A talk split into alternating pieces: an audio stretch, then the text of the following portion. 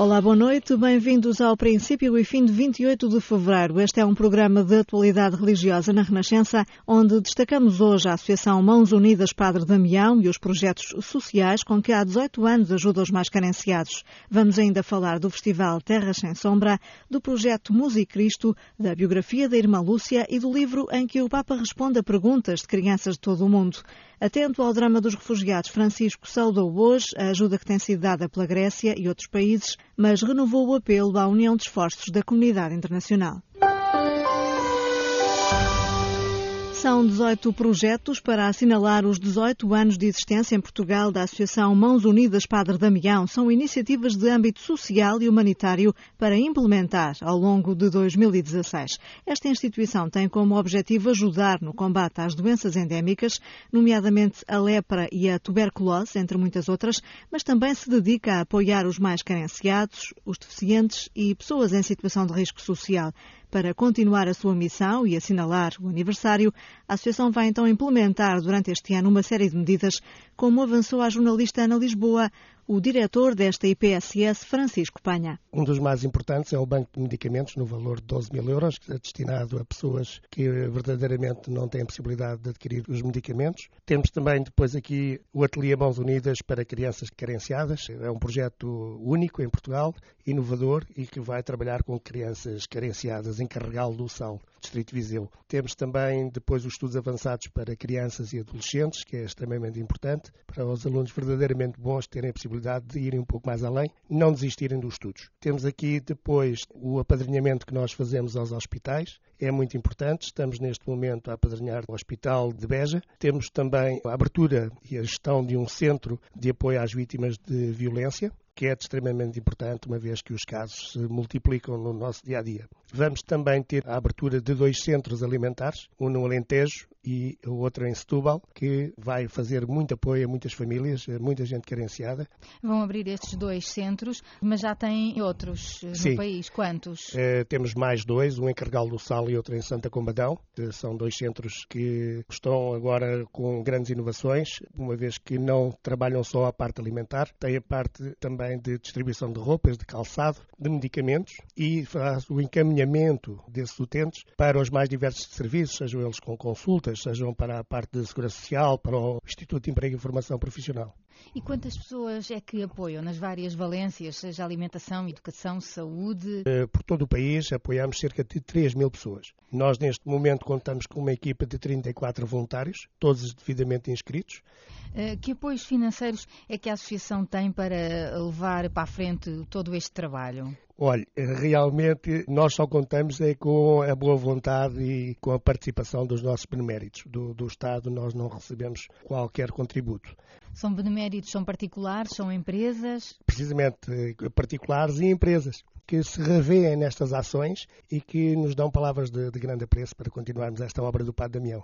Mas ainda falando nos beneméritos, quantos é que a Associação tem? Temos cerca de 42 mil beneméritos. Ativos temos 15 mil. Portanto, são pessoas que estão sempre muito atentas aos nossos projetos, às nossas campanhas. Eu, neste momento, tenho 41 campanhas a decorrer e as pessoas identificam-se, fazem isto como um servir a Deus.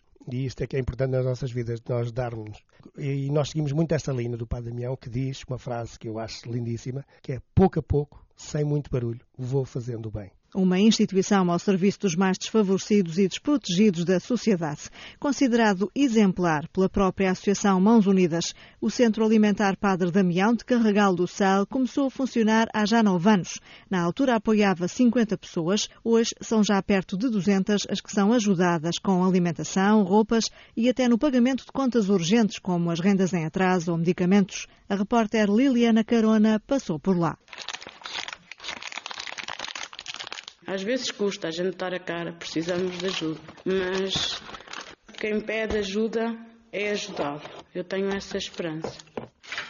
A esperança de Maria de Lourdes Pessoa, mãe solteira, 35 anos, com 3 filhos, não se apagou graças ao Centro Alimentar Padre Damião em Carregal do Sal, núcleo que estende a mão a quem mais precisa de ajuda. Temos uma verba fixa mensal, a associação é que faz a encomenda dos alimentos e solicita a sua entrega. Um grupo de voluntários faz os cabazes naquele saco que acabou de ver. Cada caso é analisado individualmente, são feitos os sacos e são entregues. Por vezes temos casos de pessoas que anonimamente só uma pessoa consegue logo disponibilizar a verba para determinado projeto. Fazem-no de forma anónima, nem sequer querem que se saiba quem é que contribuiu. Anabela Alves, de 49 anos, é professora e também é responsável pelo Centro Alimentar Padre Damião de Carregal do Sal. Faz visitas ao domicílio dos mais carenciados. Não é só o facto das pessoas precisarem de bens materiais. Por vezes elas precisam muito também de ser ouvidas, de alguém que lhe dê o ombro ou que as saiba ouvir. O Centro Alimentar está a crescer e quer apoiar noutras vertentes, a começar pelos estudos das crianças dos 6 aos 12 anos. E realmente, tal como o nosso Centro Alimentar foi o primeiro, este ateliê Mãos Unidas também irá ser o primeiro do país. Nós, nas escolas, deparamos-nos com casos de crianças que também precisavam de algum tipo de apoio, e até muito específico, de determinadas terapias, e não temos resposta, portanto a tutela não tem resposta para estas crianças. E então pensámos, em parceria com o agrupamento de escolas, pensarmos num projeto para apoiar estas crianças. Os professores, consoante os resultados das crianças, aquelas que apresentavam maior insucesso, fizeram a proposta para a frequência desse ateliê. Maria de Lourdes é uma entre as 200 pessoas que o Centro Alimentar de Carregal do Sal apoia no pagamento da renda e alimentação. Fica a faltar um emprego. Se alguém tiver a ouvir, seja aqui do Carregal, se precisar de ajuda ou em limpezas ou passar a ferro, agradecia que me contactasse. Não tenho trabalho para gerir as despesas. Se eu tivesse às vezes alguma coisa no congelador, os meninos também gostam mais da comida que a mãe faz e eu sentia-me mais útil, eu valorizava mais a minha pessoa. Apesar das dificuldades, Maria de Lourdes consegue sorrir, porque a porta do Centro Alimentar Padre Damião nunca se fechou. Não é fácil, mas desistir é bater. Nós temos que continuar. Reportagem no Centro Alimentar Padre Damião de Carregal do Sal. O espaço fica situado num edifício paroquial junto à antiga escola primária, que dentro de dias passará a acolher outra valência, o ateliê Mãos Unidas, pensado para combater o insucesso escolar dos mais desfavorecidos. No Princípio e Fim, falamos agora do Terras Sem Sombra, o Festival de Música Sacra do Baixo Alentejo.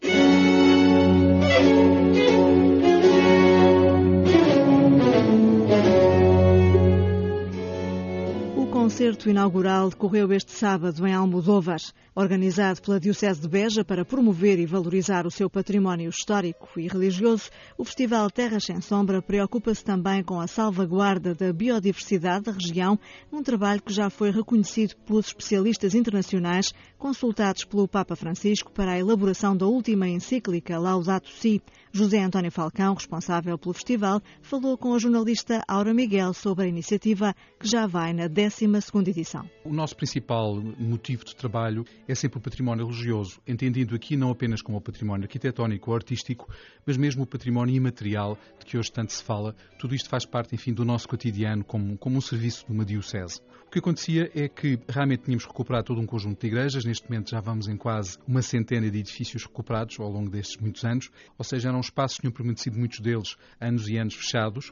Era fundamental agora, digamos, devolvê-los a essa fruição pública, não apenas como espaços de liturgia, de devoção, mas também como espaços de arte e de cultura, espaços, no fundo, de encontro. E então pareceu-nos que a música era um excelente veículo para isto. A música não tem fronteiras, aproxima as pessoas, e no Alentejo, ainda por cima, com a grande paixão que existe em relação à música, pareceu-nos que era uma porta aberta que estava ali. Este é um festival que se assume como um festival de território, procura a aproximação e, sobretudo, tem conseguido romper um bocadinho alguns preconceitos que havia, nomeadamente em relação à música sacra. A identidade alentejana nem sempre é associada ao cristianismo. No entanto, percebemos que há um esforço nesta iniciativa de demonstrar o contrário. O povo alentejano é profundamente religioso, o que não significa que seja necessariamente católico. Mas, de facto, esta raiz antropológica do cristianismo está muito enraizada e, sobretudo, ligar muito aquilo que é o património religioso ao cotidiano das nossas comunidades. Estava, e ainda está em alguns aspectos, a precisar de cuidados. É que realmente as nossas igrejas históricas continuam a enfrentar graves perigos. Não é só o vandalismo ou os furtos, são outros fenómenos também importantes, como, por exemplo, o facto já reside pouca gente nos centros históricos e está a ser muito, muito difícil para as paróquias que têm que manter os seus edifícios. É também um problema que se prende com a própria evolução natural da vida das comunidades, que leva a que se procure sobretudo aquilo que são os espaços novos, a mudança, e tende-se a esquecer muitas vezes aquilo que é essencial para a nossa identidade. E, portanto, quando estamos a pensar salvar o património, temos que garantir uma sustentabilidade e, naturalmente, a música é aqui um grande aliado. E tem já consequências positivas ao longo de todos estes anos deste festival? Eu diria que o festival está a contribuir para mexer com a região durante os vários meses que aqui está presente. É um festival, digamos assim, que no fundo define uma temporada musical. Ele arranca em fevereiro e termina em julho. A hotelaria enche, o comércio e os serviços também beneficiam muito disto. E, sobretudo, há um sentimento de partilha, de identidade. O nosso público é, em grande parte, um público regional. Eu diria que 60% daquilo que são os espectadores do festival, que é um festival de acesso gratuito, e o público regional encontra aqui também um motivo de encontro. Mas este festival também tem outra vertente, que está ligada com a biodiversidade e com a natureza. Porquê esta ligação?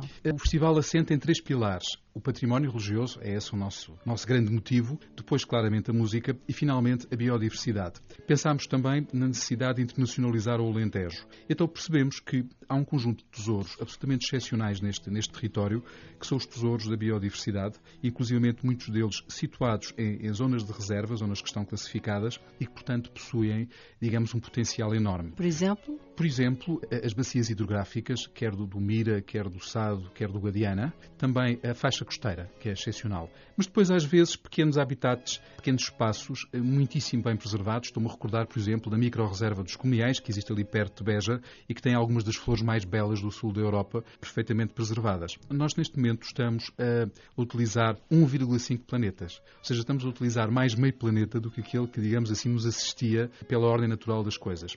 A situação pode vir a ser catastrófica. Aliás, o Santo Padre alertou nesse documento absolutamente notável. Exato, a encíclica veio confirmar a vossa preocupação. Foi muito interessante. Começaram antes da encíclica, portanto veio uma espécie de chancela. Nós tivemos um pequeníssimo contributo também na preparação desta encíclica. Foi uma coisa curiosa, porque um cientista holandês contactou-nos, expôs-nos um pouco aquilo que estava, enfim, a ser preparado, a ser pensado, a ser refletido, e apercebemos de que não estava a ser dada toda a atenção que era necessária a uma coisa que são os micro-organismos, que são fundamentais na cadeia alimentar e até para pequenas espécies de pequeno diâmetro, pequena envergadura, como é o caso do célebre saramugo, que é um peixe muito antigo, muito feiozinho, muito pequeno, mas fundamental, digamos assim, para o equilíbrio ecológico dos nossos rios, e que hoje, na bacia do Guadiana, tem um dos seus poucos repositórios ainda, enfim, permanentes, mas que é uma espécie mais ameaçada, por exemplo, do que o panda. Todos falamos do panda, esquecemos às vezes aquilo que temos no nosso próprio quintal e que precisa da nossa ajuda. Curiosamente, isto foi muito bem entendido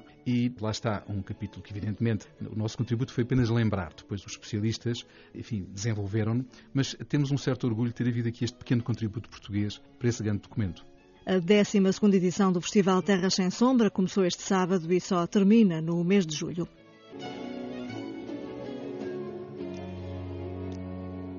O Papa continua atento ao drama dos refugiados que tentam entrar na Europa. Hoje saudou quem os ajuda na linha da frente, como a Grécia, e renovou o apelo a uma ação concertada da comunidade internacional. A minha preghiera e anche a vostra. A minha oração e também a vossa tem sempre presente o drama dos refugiados que fogem das guerras e de outras situações desumanas.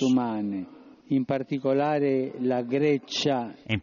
a Grécia e os outros países que estão na primeira linha estão a prestar-lhes um generoso auxílio que necessita da colaboração de todas as nações.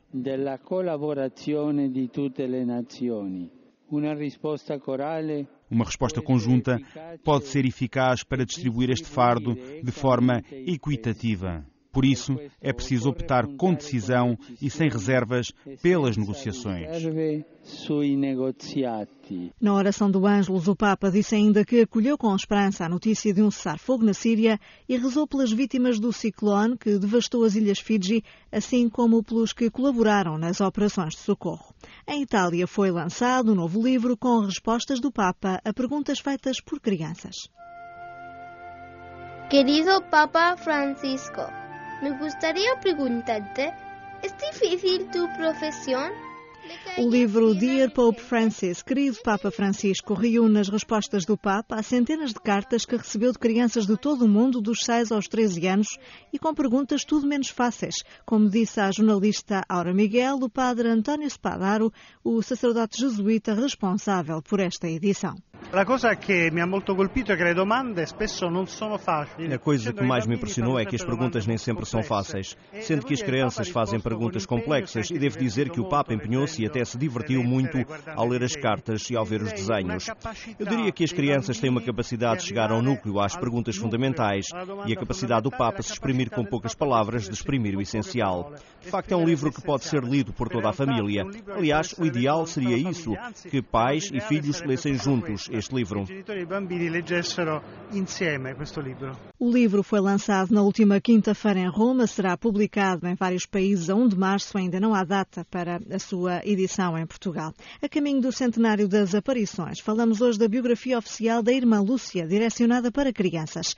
Lúcia, a vida da pastorinha de Fátima, foi publicada pela editora Lucerna, depois de uma primeira apresentação a 13 de fevereiro, a data em que a religiosa carmelita morreu, vai estar nas livrarias de todo o país a partir da próxima semana. A autora, Teresa Amial, veio falar connosco sobre o desafio, a responsabilidade e o gosto que teve em escrever esta obra, que espera ajude miúdos e graúdos a conhecerem melhor a Irmã Lúcia e a mensagem de Fátima. Bom, a ideia não foi minha, foi a causa da canonização da Irmã Lúcia que me contactou e que me convidou para fazer a biografia oficial para crianças da Irmã Lúcia. E como é que encarou este desafio? Foi uma honra e uma alegria incríveis. Eu devo dizer que na altura nem medi as consequências, ou seja, saltei logo a dizer que sim e só depois é que me apercebi e disse, oh meu Deus, no que é que eu medi? Porque a Teresa está habituada a escrever para crianças, não é? Tem vários livros de oração para crianças, mas este é um bocadinho diferente, porque implica falar da vida de Lúcia, mas também da mensagem de Fátima, claro. Que não são coisas propriamente fáceis de explicar a crianças. Como é que foi? Foi muito diferente, até porque a maior parte dos livros que eu tenho escrito até agora têm sido livros para crianças mais pequeninas. Este é a partir dos 8 aos 13 anos, eu diria, mas espero que interesse e estou convencida que vai interessar a mais gente. Tive que fazer toda uma investigação sobre a Irmã Lúcia. Devo dizer que adorei conhecê-la melhor. A gente tem sempre um bocadinho aquela ideia da pastorinha pequenina do tempo das aparições e de repente salta para a carmelita velhinha de óculos ao lado do Papa. O que é que a surpreendeu mais na pesquisa que fez? Ela era uma pastorinha da serra. Devo dizer que a última coisa que eu esperava era que ela, por exemplo, soubesse nadar.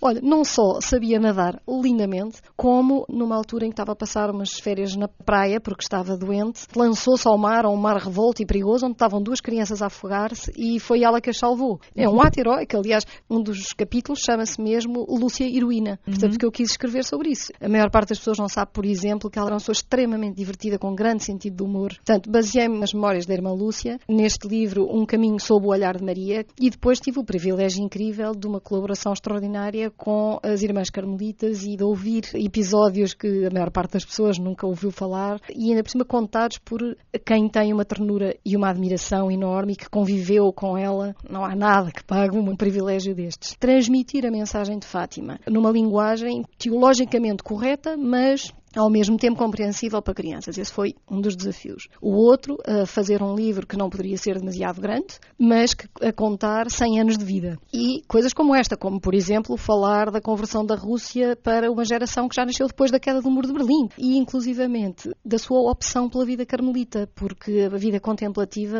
hoje em dia, mesmo católicos, adultos, muitas vezes não compreendem esta opção e, portanto, falar deste seu desejo de oração e de silêncio e de servir o mundo desta forma para crianças que vivem neste tempo de Facebook, de som, de imagem, de rapidez, era outro dos grandes desafios. O que é que foi mais difícil para si? Não sei, olha, eu acho que, por um lado, tinha que ter o máximo de conteúdo possível, mas de uma maneira condensada e ao mesmo tempo que fosse alegre, atraente, divertida para crianças. E repare bem que estamos a falar, por exemplo, na mensagem de Fátima, há muita oração, penitência, obediência a Deus, sacrifício, portanto, são tudo conceitos conceitos completamente fora daquilo que tem a ver com a educação das crianças hoje em dia, demasiado protegidas de tudo o que são dificuldades da vida. Portanto, falar disso tudo de uma maneira que fosse ao mesmo tempo atraente e fazer de um livro muito giro, eu acho que ficou. E principalmente acho que eu consegui também graças às ilustrações do Pedro Rocha e Mel, que é meu sobrinho. Ajuda a compreender, a visualizar toda uma época, etc.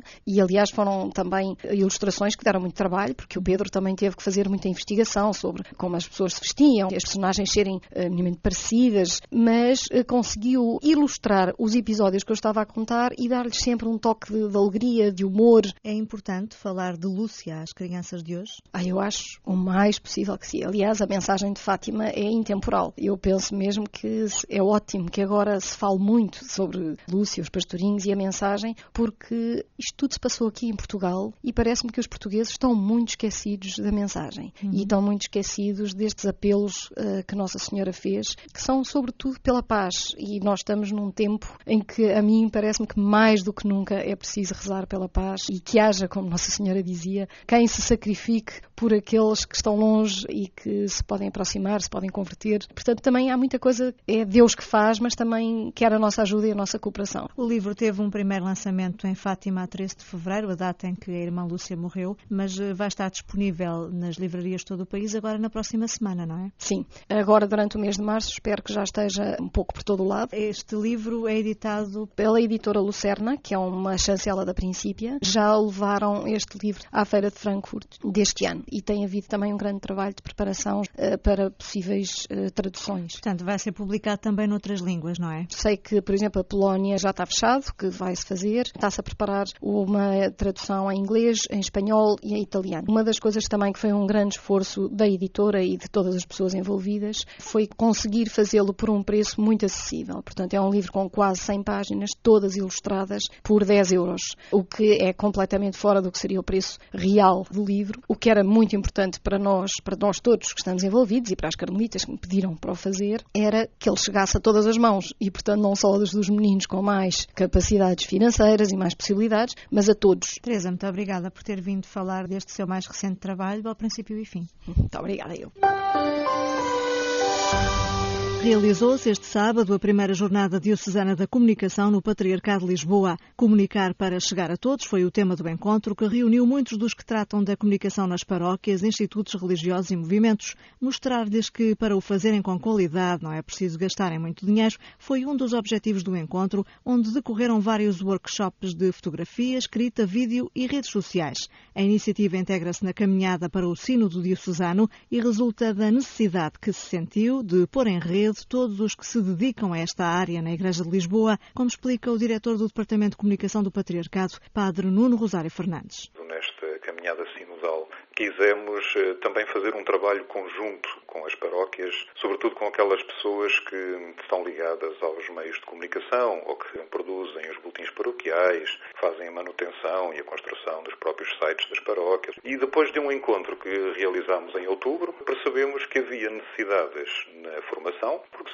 são leigos, pessoas algumas mais ligadas aos meios tecnológicos, outras não tanto, têm boa vontade, sentem a necessidade de estar presentes, de fazer a paróquia chegar mais longe, de fazer chegar a informação a toda a gente, mas, no entanto, constatam que não têm os meios necessários, também por falta de meios económicos e por falta de formação. E então pensámos um bocadinho nisto, porque não organizar uma jornada diocesana da comunicação social, tal a necessidade de começarmos a olhar para a comunicação na Igreja como uma área de importância que não pode ser minorada, isto é, como uma área de pastoral onde trabalhar, onde apostar. Falamos da pastoral da catequese, falamos da pastoral missionária, falamos da pastoral da saúde. É necessário também começar a falar de uma forma mais premente de uma pastoral da comunicação. E durante a jornada diocesana da comunicação foi lançado o projeto Música e Cristo, que quer levar a palavra de Deus aos outros através da música. Trata-se de um portal interativo feito por jovens da paróquia de São José de Algueirão, que pretende ser um recurso para cores de igreja e fiéis interessados em música litúrgica e cristã, como explica Lúcia Lousada, Lousada. É um projeto que já idealizamos há um ano.